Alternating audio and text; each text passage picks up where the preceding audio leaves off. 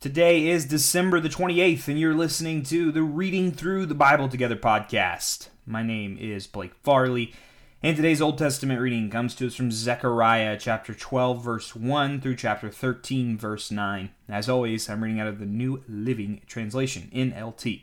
Zechariah chapter 12, beginning with verse 1. This message concerning the fate of Israel came from the Lord. This message is from the Lord, who stretched out the heavens, laid the foundation of the earth, and formed the human spirit. I will make Jerusalem like an intoxicating drink that makes the nearby nations stagger when they send their armies to besiege Jerusalem and Judah. On that day I will make Jerusalem an immovable rock. All the nations will gather against it and try to move it, but they will only hurt themselves. On that day, says the Lord, I will cause every horse to panic, and every rider to lose his nerve. I will watch over the people of Judah, but I will blind all the horses of their enemies. And the clans of Judah will say to themselves, The people of Jerusalem have found strength in the Lord of heaven's armies, their God. On that day I will make the clans of Judah like a flame that sets a woodpile ablaze, or like a burning torch among the sheaves of grain. They will burn up all the neighboring nations right and left, while the people living in Jerusalem remain secure. The Lord will give victory to the rest of Judah first, before Jerusalem, so that the people of Jerusalem and the royal line of David will not have greater honor than the rest of Judah. On that day, the Lord will defend the people of Jerusalem. The weakest among them will be as mighty as King David, and the royal descendants will be like God, like the angel of the Lord who goes before them. For on that day I will begin to destroy all the nations that come against Jerusalem. Then I will pour out a spirit of grace and prayer on the family of David and on the people of Jerusalem. They will look on me, whom they have pierced, and mourn for him as for an only son. They will grieve bitterly for him, as for a firstborn son who has died. The sorrow and mourning in Jerusalem on that day will be like the great mourning of Hadad Rimmon in the valley of Megiddo. All Israel will mourn, each clan by itself, and with the husbands separate from their wives. The clan of David will mourn alone, as will the clan of Nathan, the clan of Levi, and the clan of Shimei. Each of the surviving clans from Judah will mourn separately, and with husbands separate from their wives. Chapter 13, beginning with verse 1. On that day, a fountain will be opened for the dynasty of David and for the people of Jerusalem, a fountain to cleanse them from all their sins and impurity. And on that day, says the Lord of heaven's armies, I will erase idol worship throughout the land, so that even the names of the idols will be forgotten. I will remove from the land both the false prophets and the spirit of impurity that came with them. If anyone continues to prophesy, his own father and mother will tell him, You must die, for you have prophesied lies in the name of the Lord. And as he prophesies, his own father and mother will stab him. That sounds pretty violent. Verse 4 On that day, people will be ashamed to claim the prophetic gift. No one will pretend to be a prophet by wearing prophet's clothes. He will say, I'm no prophet, I'm a farmer. I began working for a farmer as a boy. And if someone asks, Then what about those wounds on your chest? he will say, I was wounded at my friend's house.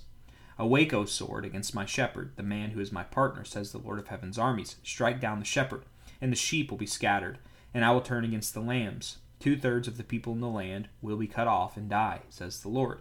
But one third will be left in the land I will bring that group through the fire and make them pure. I will refine them like silver and purify them like gold. They will call on my name, and I will answer them. I will say, These are my people, and they will say, The Lord is our God. That concludes our Old Testament reading. Moving into the New Testament, Revelation chapter 19, beginning with verse 1. After this, I heard what sounded like a vast crowd in heaven shouting, Praise the Lord! Salvation and glory and power belong to our God. His judgments are true and just. He has punished the great prostitute who corrupted the earth with her immorality. He has avenged the murder of his servants. And again their voices rang out, Praise the Lord. The smoke from this, that city ascends forever and ever. Then the twenty four elders and the four living beings fell down and worshipped God, who was sitting on the throne, and they cried out, Amen, praise the Lord. And from the throne came a voice that said, Praise our God, all his servants, all who fear him, for the least to the greatest. Then I heard again what sounded like the shout of a vast crowd, or the roar of a mighty ocean waves, or the crash of loud thunder.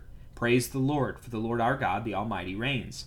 Let us be glad and rejoice, let us give honor to him, for the time has come for the wedding feast of the Lamb, and his bride has prepared herself.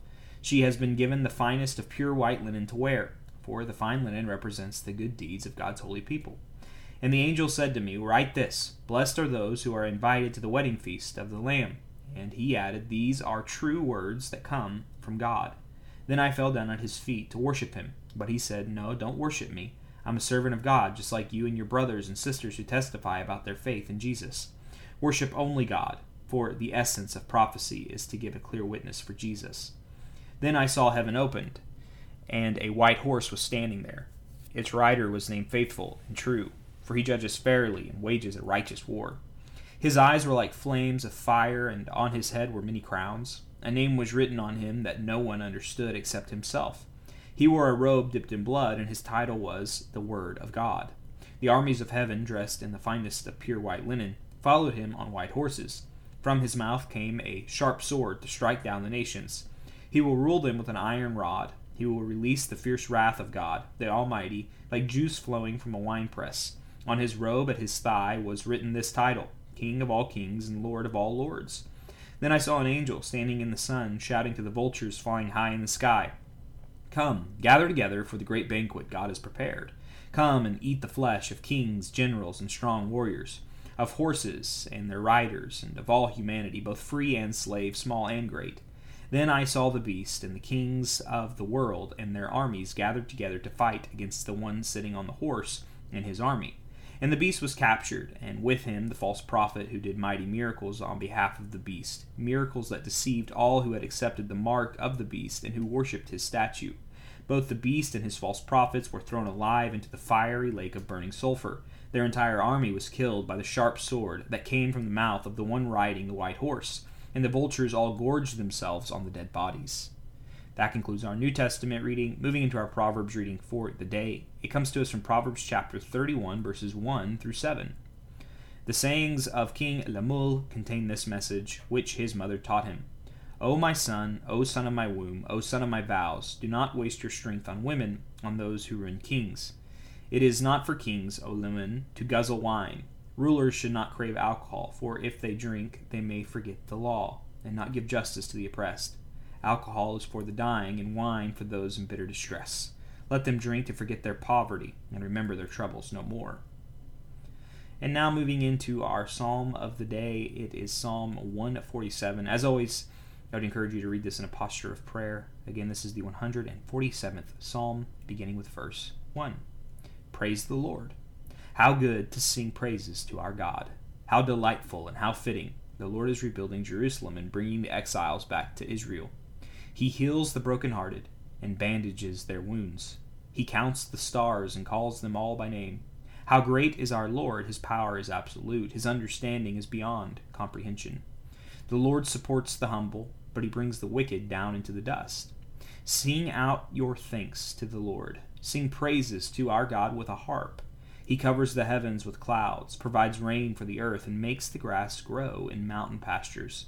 He gives food to the wild animals and feeds the young ravens when they cry. He takes no pleasure in the strength of a horse, or in human might. No, the Lord's delight is in those who fear him, those who put their hope in his unfailing love.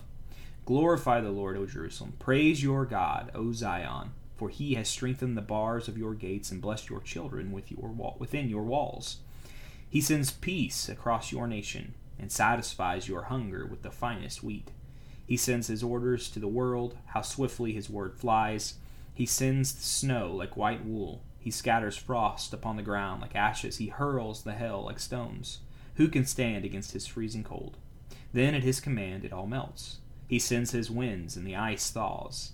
He has revealed his words to Jacob, his decrees and regulations to Israel. He has not done this for any other nation. They do not know his regulations. Praise the Lord. And Father, we thank you that you've revealed the ultimate word to us, the Logos, Jesus Christ, who has come, Lord, uh, as the Messiah, the, the King of Kings, the one who's instituted a, a new kingdom on earth. And it's your kingdom of life. And that through Jesus, through his life, death, and resurrection, we can have the penalty for our sins paid for so we no longer have to carry our shame and guilt. Through trusting in Jesus, we also have access to the Holy Spirit and the, the church, God's people, to help us walk in a life of godliness. And Lord, we thank you that we have ultimate hope. When the rest of the world has no hope, we still have hope because we know that one day you're returning. And we can know this to be true because you've already done it once. On the, the third day after you died for the sins of the world, you resurrected And Lord, we have that same resurrection power and hope within us. So, Lord, may we live in light of that today, this gospel of yours, and may people trust in it, maybe for the first time. It's in your name we pray. Amen.